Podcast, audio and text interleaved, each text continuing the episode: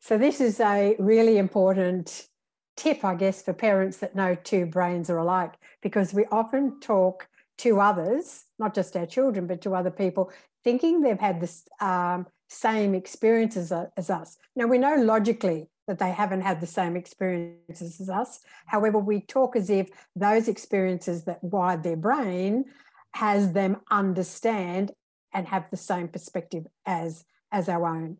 So it's really important to, as in any communication with anybody, is to be curious about what's happening in the other person's brain. Their silence doesn't mean that they're thinking exactly the same as us. Their silence could be being very respectful of us and what we have to say. However, it's missing the point because we're not tuning in and checking out what's happening in the other person's brain. What neuroscience has discovered is the brain continually develops over our lifetime. That um, previously we thought all the connections were made by the time we were seven years of age. Well, my mum was 96 when she left this earth, and she was still making connections based on her experiences in her later life. So all our experiences get added to our brain to help um, it form and be um, and wired. And this isn't just about knowledge and information that we take on. Of course, our brain is taking on information and knowledge and joining it to prior knowledge and information. This is about our experiences that we have, and the experiences support our beliefs uh, about the world. And we often talk from our experiences and our beliefs. So, therefore, as parents, we need to be mindful of we're talking from our experiences and our beliefs. You probably remember when you were young and your mother or father gave you advice, you would go, they're just not in touch. That's just so old hat now. Mm. Whereas if we connect it to the neuroscience, it's not just that it, they're out of touch and it's old hat, it's just that the child has had different experiences to the parent. We need to be mindful too that our children can have different experiences to us and have more and varied in certain ex, uh, ex, situations than we have. So they could have more knowledge and more experience in their hobbies or their schooling in lots of situations than we have. And yet we speak as the adult as if we've had all the experiences and we know it all. Although I'm sure you're listening, uh, all parents are listening and go, no, I know I don't know it all. um, so, uh, and to be mindful of being curious. So, if we're looking at this, no two brains are alike, we need to think about us giving advice to a brain that's wired differently to ours. We think because they're our child, they're going to be wired fairly similar to us. Now, I want you to get really curious and really surprised about the wiring of your child's brain because of their experiences. Remember, they've had different, they've got different friends to you and to each other as siblings, different friends, different teachers, different hobbies, different sports. They're so, and, and they've got a different personality when they came into the world. They came in a different uh, position in the family eldest, middle, youngest. I'm not going into the generalizations that are made about that. I just want you to be aware that as the eldest, they've got a different experience um, being on their own for some time to the youngest who comes in with siblings already there. My children, my six children, think completely differently based on their wiring and their experiences. So when we were talking about a topic, it was interesting to see six different perspectives. I guess eight by the time we added mine and my husband's experience to talking about the situation. And therefore, we need to be curious about people's perception. Now, as parents, we think it's our role to give advice. Now, there will be advice, and I'd suggest um, I'd rather use suggestions rather than advice. Advice feels like you have to give it and they have to take it which does uh, which feels like a monologue. So if we look at you Sometimes have it's so hard. yes. I think so, I know the right way. yes. Yes. And so did your mum when she gave you advice, thought she had the right way. And and that's the beauty of remembering that, remembering that experience when your mum gave you advice. Now, there were pieces of advice that your parents gave you that were really useful. And there were some that weren't so useful. And we need to remember that, that mm. not every bit of advice and experience that we have is going to be useful and relevant to our child. And I do think there's a difference between guidelines. You are the parent and you can give guidance. Mm-hmm. And you need to be providing that guidance. In our book about the five emotional needs of everybody, including um, teenagers, we look at security. They need security. So the parent needs to be giving the guidelines. So, and there's a different way of giving guidance to giving advice, because advice is you should do and you need to do. Whereas guidelines work to uh, goals, common goals, and values that you uh, offer your child, which is different to you need to and you should. Uh, because you need to and you should is be specific behaviors. Whereas we really want, if we've given them guidance around the values, the expectations that we have as parents, it comes with a, that gives them a framework where they can choose their behaviors based on the framework given by the parents. So yeah. I think language, if we're talking about no two brains are alike and we need to be speaking to the other person's brain, we need to be very mindful of the language you use. Mm-hmm. And if we go, my guidance or my expectation, that language gives them some security to, to operate within. And then they can choose how they how they behave within those guidelines. and that, that's the key of parents. It's the that really strict upbringing that doesn't give them any choice and they do as do as I tell you. And what happens if we're too strict and we're not giving them the opportunity to think and grow and make choices in that, uh, we're risking rebellious teenagers. Mm. And then if you don't provide any guidance for them because you are the adult and you have social norms and values as an as a person that you want your children to follow, then that's the guidelines to operate from. Mm. And that's the giving them the security that this is education is important. That's one of your what you value. Mm. Uh, it was one of my values. It was one of my husband's values. So education is important. And then where what the child does with that guideline, that's their choice mm. in that. And mm. that is the hard part mm. of what are they going to do given education is important? Will they value the same as you? Mm. Yeah. And perhaps it's not education, because I know some of my children certainly didn't and don't value edu- education. However, they value learning. They value learning and growing mm-hmm. and accessing information and having their own experiences to learn and grow from. Mm. But at the same time, as parents, we definitely valued education and gave those guidelines for them. You can give the guidelines across the board. I feel that I give the guidelines across the board to all of my kids, but yeah, the language is different to each child about achieving those goals or how they will go about it and in discussions with them. It's very different learners. Exactly, which is different personality, different learners, different uh, different ways the brain has been wired, mm. and you're adjusting your communi- communication to each of those mm. children.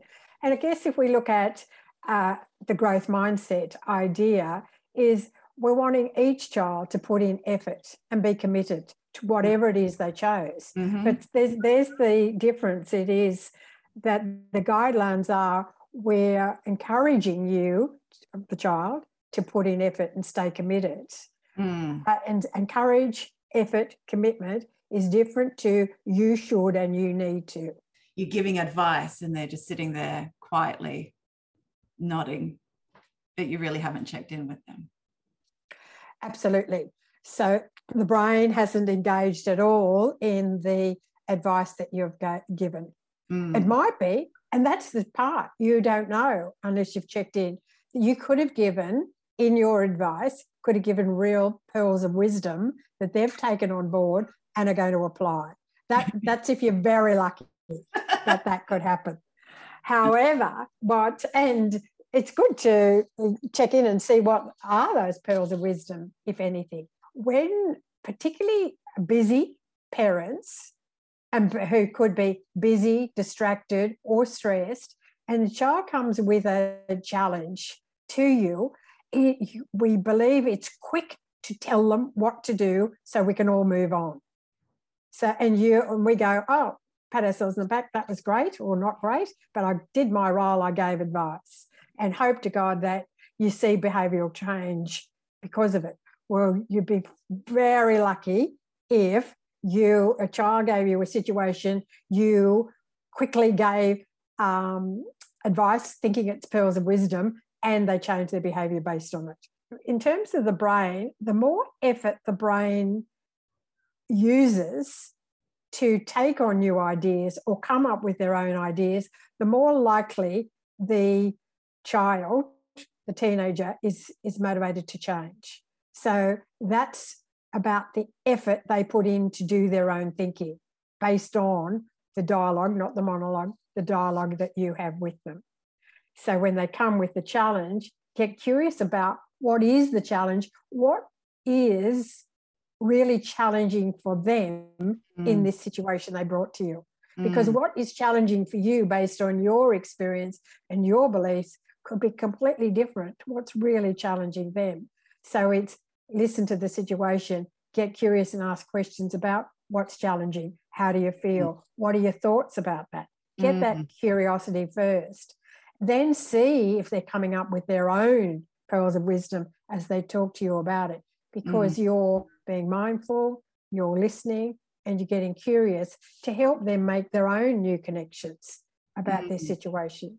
Sometimes we get so surprised at the quality of their thinking that we don't have suggestions. They can come up with better ideas than mm. we have.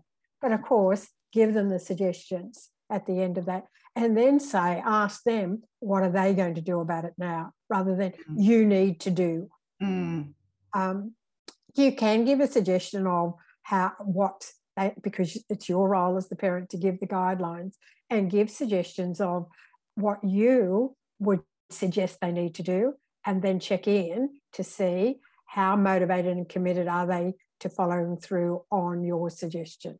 Mm. Or have they come up with something else that's going to be really useful for them?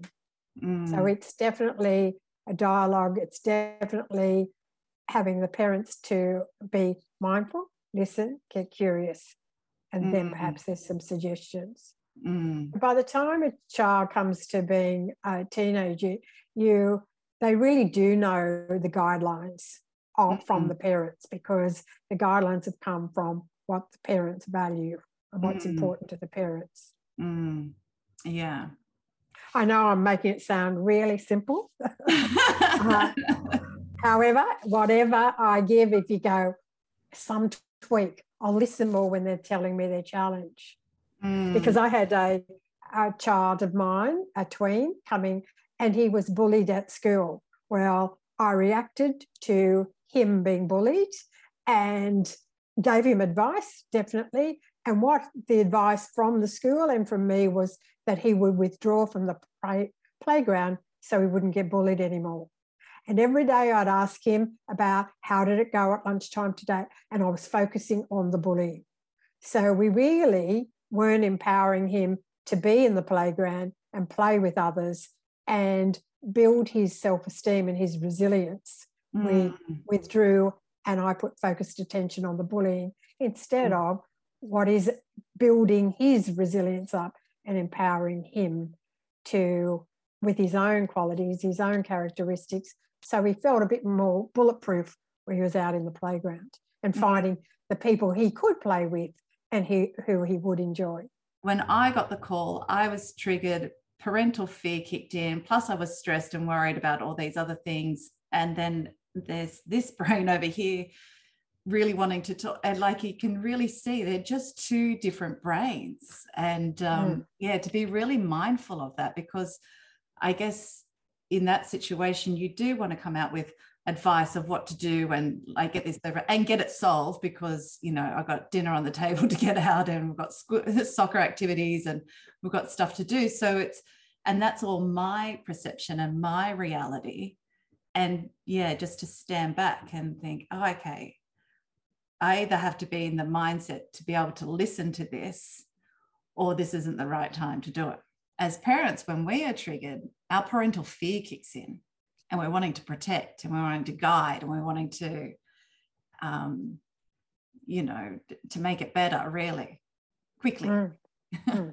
Mm. exactly and when we have a look at that we need to be mindful of what's the learning and growth for our child and mm. what's the learning and growth for us as parents and for the relationship and when mm. you're talking about the brains we also got the brains of the uh, professionals at school and mm. their perception of it and what they want in mm-hmm. terms mm. of what they value as a school and the behavior that they're seeking. We mm. like to think that the behavior that they're seeking is uh, aligned to the values of the parents, different but mm. aligned. Mm. And then to have a look at how are the adults in this situation aligning to support new behavior. But uh, what are we doing to support the teenager to do their own thinking and take responsibility for it mm. and motivated for new behavior. Mm. Yeah. So it's a, uh, a fine balance and gives great outcomes when everybody's brain can work together mm. to um, common goals, common solutions. The parents' beliefs of teenagers, mm-hmm. the parents' belief of their teenager, mm. whereas really to have this work well, it's believing in their potential I think mm-hmm. that's the key for parents, or a key for parents with teenagers, needing to believe in their potential, mm-hmm. of that mm. they're going, they're learning and growing, and they will be a high functioning, resilient, capable adult. And then during even during the, the keys. Will they and even really? even during uh, teenage years, see them as highly capable and mm. believe in them and listen with that in mind, not listen with your own. When we're in a threat state, we have a narrow worldview and we listen with that narrow worldview that brings in all our beliefs mm. and limiting beliefs. Mm. Whereas to listen for their potential as they learn and grow and be surprised of what they're mm. capable of. Because otherwise, if we are, are wanting to give our advice because we're all knowing, we're the guru as the adult. Uh, we are coming from a perception of they don't know. Mm. And we've made an assumption they don't know. Whereas the curiosity is what do they know? Mm. And there may be some uh, guidance and suggestions that they need to hear that will be useful for them. Mm. However, uh, be mindful of our mindset of they don't know and I'm all knowing mm. instead of, well, what do they know? Mm. And how can I add to what they already know? It's really important for parents to look at what are the guidelines they're giving their children and what happens as they grow into teenagers and becoming adults, high functioning adults. Those guidelines need to stretch and expand and be renegotiated mm. along the way mm. till they are totally independent of their parents' decision making for them. That's what happens in the corporate world when I'm coaching leaders. The leaders are helping others make decisions. Mm. And so parents' role is to help your child to make independent decisions. And when do you give them the opportunity to make those decisions mm. with your guidance? And mm. that because eventually they don't have your guidance. Although I do get phone calls from my children often, possibly not for guidance anymore, but just to be heard, to be listened to. Yeah. Uh, because they know that um, I see them as highly capable adults. Yeah, yeah, yeah.